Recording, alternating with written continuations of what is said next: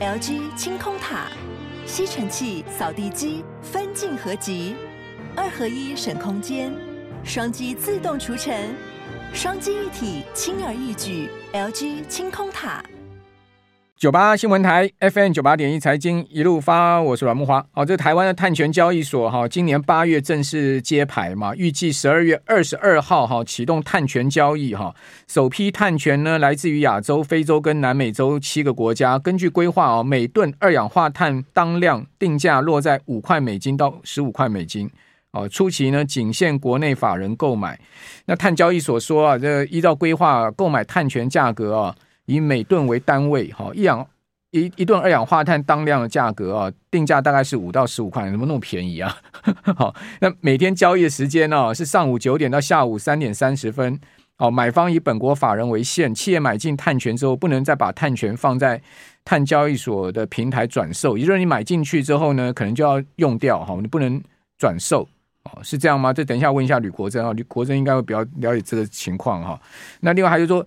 法人必须要取得国际认证机构的黄金标准，这个 Gold Standard 好，就 GS 的标准呢，这个认证才能购买碳权哦。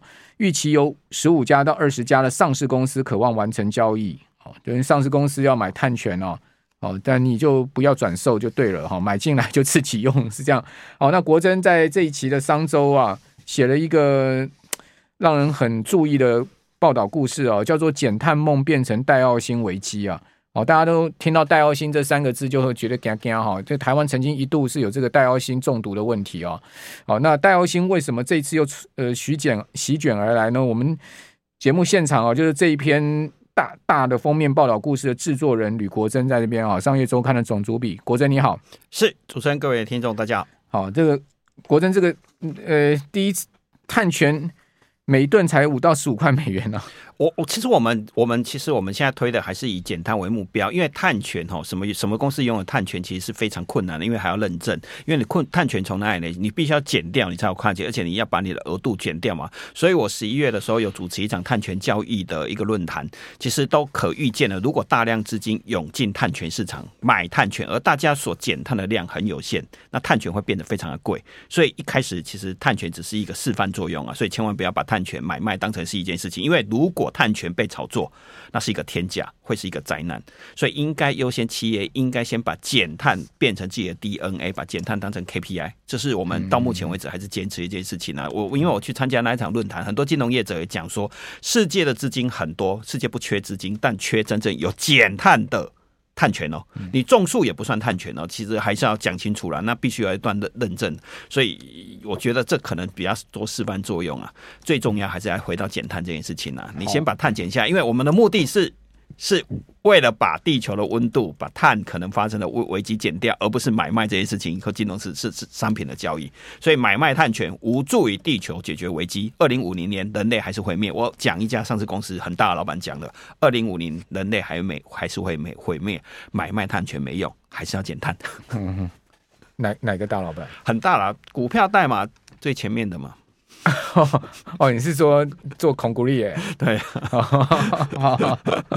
这样这样做孔古力的，最近在海外投资金额很大，几百亿、几百亿、几百亿这样投下去啊。对，你看它的未来就很清楚嘛。第一个，中国大陆成长动力没有了嘛，它必须要找海外的新的成长动力嘛。如果俄乌战争打完，当然土耳其会是一个很重要的地方啊。第二个，你要开始布局低碳水泥。你要从规格上赢得下一场战争，所以一定要在碳上面赢得战争。所以现在的财务投资当然很大啊。好，中国大陆没有减碳哦。那当然有人说他在海外投资有风险。当然财务、啊、务有我我觉得财务的五百亿啊，对财务的支出会让他的的负债比啦或现金流未来一定会有影响嘛。可是你你一定没有办法避开中国大陆没有办法成长的问题啊。但是跑在前面是对的啦，因为未来其实市场会改变嘛。第二个是你要掌握规则。好，当然我们今天不是要讨论这家公司了哈，我们是要主要讨这个所谓的减碳这件事情。那我刚刚会讲说，我们定那五到十五块美元哦，好像真的很低的价位哈。最主要我是根据欧盟，欧盟今年十一月大家知道碳权的平均交易每吨是七十七点零四欧元呢，哦，七十七点零四欧元。对，因为欧盟跑在比比较前面呐、啊，也是我们这一篇报道为什么要去做这件事情呢？因为欧盟其实很早就去做这件事情，可是它是不是它是有减碳才有认证，才有这个碳权可以交易的哈，这还是很重要。那我们台湾现在连碳排多少都还没有认证呢，嗯、多数公司你到底排多少碳？那你减下来的，你算不算你的碳权？减下来才算碳权？未必哦，你你必须要创造出新的价值来。当然，这个认证我我我们讨论其实讨论的要非常的花时间啦。可是这个其实国际上还在讨论呢，不是那么单纯，因为资金很多，碳权很少，这件事情还是事实哦。好，那你们这一篇。说呢，政府只顾把垃圾变能源，却对世纪之毒不设防一千多天。哇，这个标题下的也这个很对封面标题了，这其实是一个很重，重因为戴耀星其实如果要讲国际上最严重的，我们就应该讲越南了。越南在越战的时候，美国大量使用枯叶剂嘛，那枯叶剂就是最毒的戴耀星，那造成四百多万人受到影响。后来越南的影响四代人啊，经常会生出畸形儿，有十几万人。畸形儿，那你会还有大量癌症，所以它是一个很难。很难所谓的半衰，那很容易得到癌症的一个。所以我们在一九九零年代，台湾其实那时候有代欧星危机，甚至更早之前，包括烧废废五金的时代，烧废五金嘛，对，还有烧垃圾。呃，一九九零年代，我们台湾开始盖很多焚化炉的时候，那时候美国专家就跑来台湾说，你烧垃圾如果没有管好，其实会造成代欧性问题，遍地都是代欧星啊。因为焚化炉刚好每个县市都有，有几个县市没有，但是因为它会飘很远，再来它会进到食物链，所以那时候我们台湾从此开始严格管理。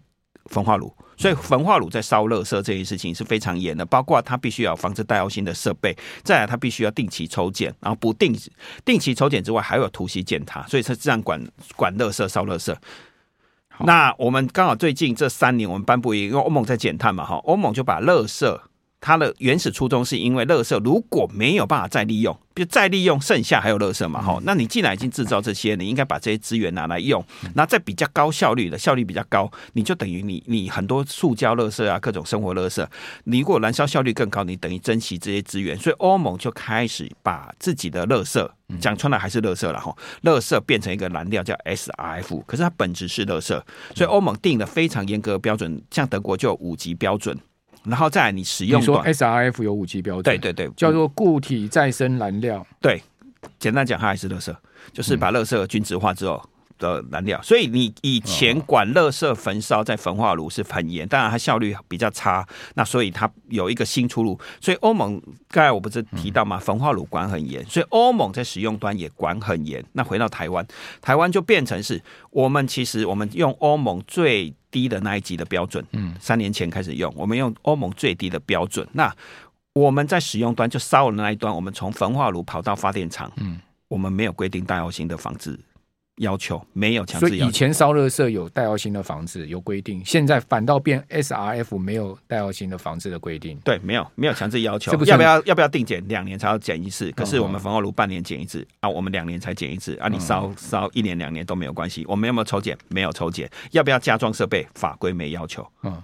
那代表什么？你烧垃圾可能产生戴奥辛，它会飘出去嘛？哈、嗯，所以焚化炉管很严，要把它收回来。那烧烧这个 SRF 就不用。目前台湾没有啊？那当没有法规，大家就设防，大家可以把垃圾包装成 SRF 嘛？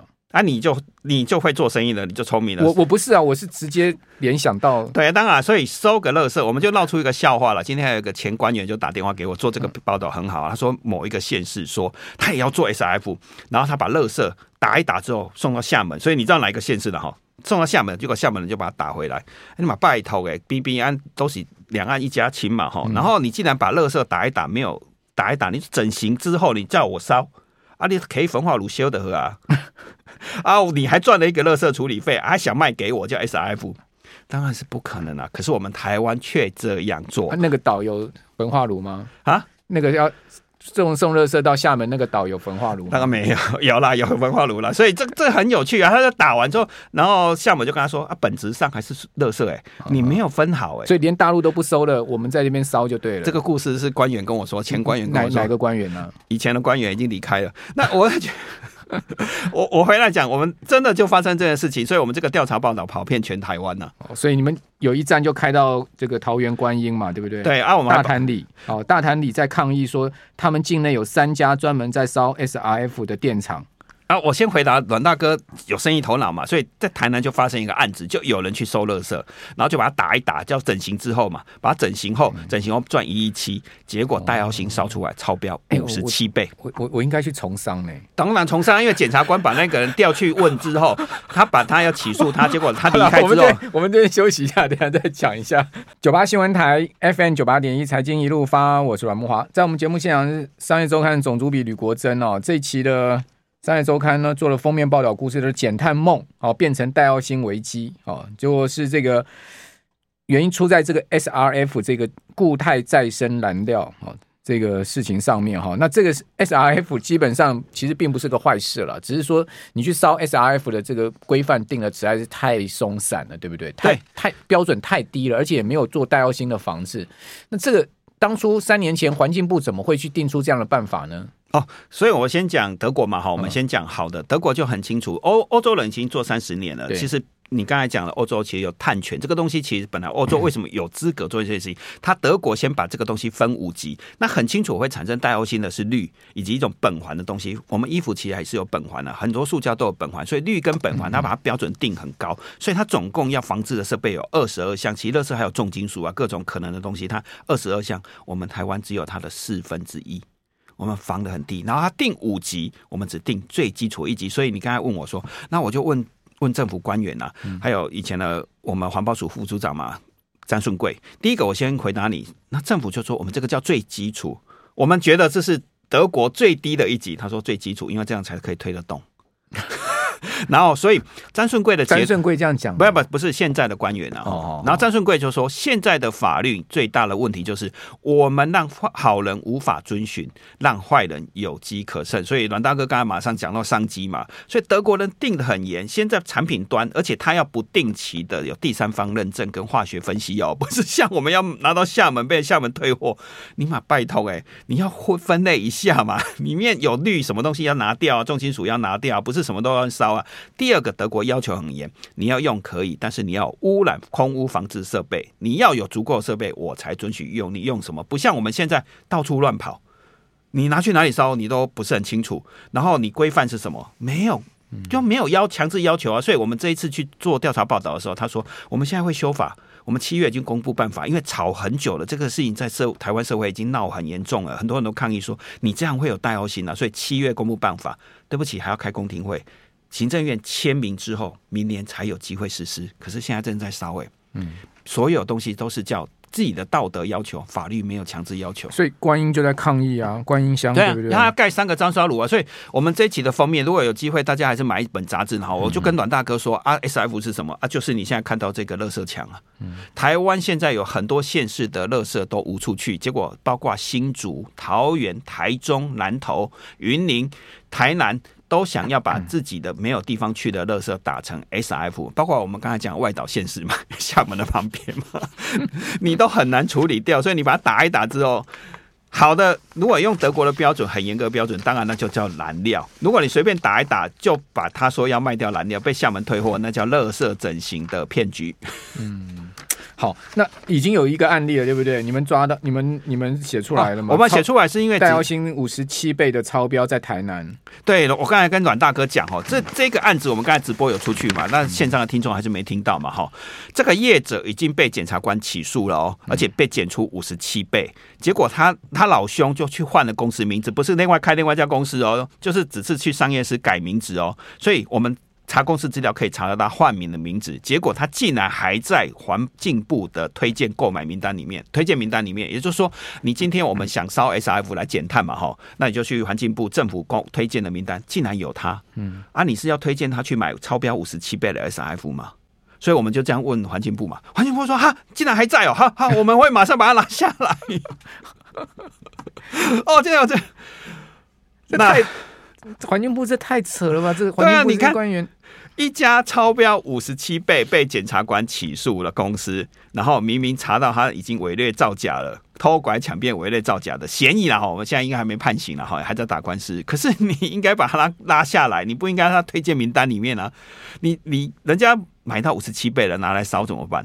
这家是在台南玉米田旁边烧，对对，他把它堆弃置在那边的工厂就在台南跟高雄啊，他在高雄、台南到处烧垃圾啊，所以就演变一些问题，就是现在到处在抢垃圾，垃圾变成有人要，嗯，这这这是一个很奇特的事情啊，所以。台中也有，我们这次有去台中，台中也有人就直接在民宅旁边自己做 SRF，然后直接开始在那边烧。所以民宅我们就去访问里长啊，我们进去看的时候也很傻眼。他怎么烧？他是露天烧吗？还是有？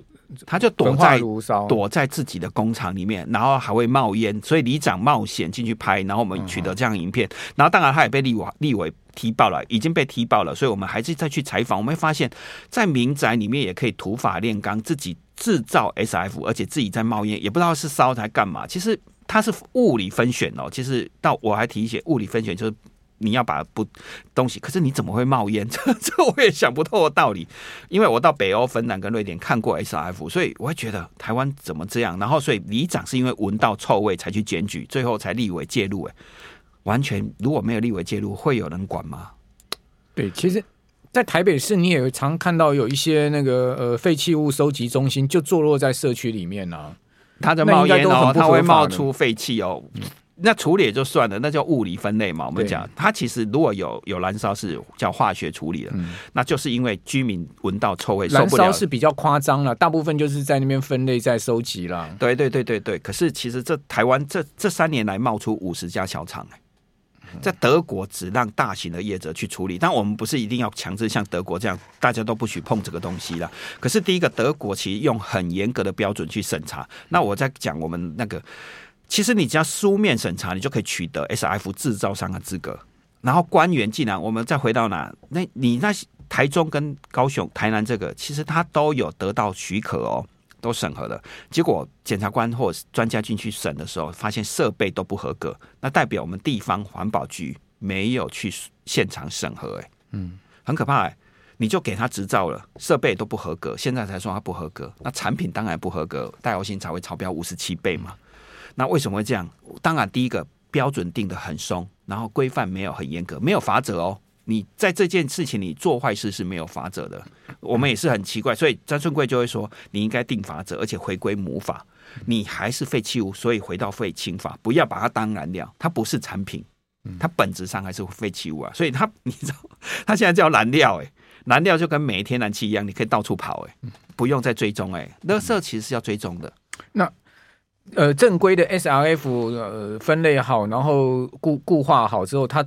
送去哪一些焚化炉烧呢？哦德国是这样啊，哈，德国就是你五级分类之后，嗯、接下来他要求有空屋防治设备，确保他有足够的防治设备，我才我们这一篇有访问德国专家嘛，我们越往访问打透过电话跟视讯，那他说好，那你使用者你必须要经过我的所谓的认可，你空污设备要达标，所以他通常去钢铁厂、水泥厂，所以台泥是有要用这个东西来减碳，事实上是可以的，你温度跟耐药型防治做好，所以台泥烧的话，它也要。符合到一定的法，对对对，所以德国是要求你必须具备哪些空污设备才可以。接下来我们还要要求你要定期的检验，然后突袭检查。嗯，焚化炉是这样管的。我们现在不，S F 没有啊，S F 现在不在焚化炉烧哦，现在是在发电厂烧哦，还有各种锅炉哦。可怕是这一点哦。以前焚化炉你管很严哦，你现在跑到发电厂去烧，你竟然没有强制规定，法律规定。谁？你知道啊？还有各种，所以你问我说，还有各去哪里？各种制造业的锅炉，对，可以。那所以你问我跑到哪里？你台湾哪谁会被影响？遍地都有啊！好好好，非常谢谢吕国珍，谢谢。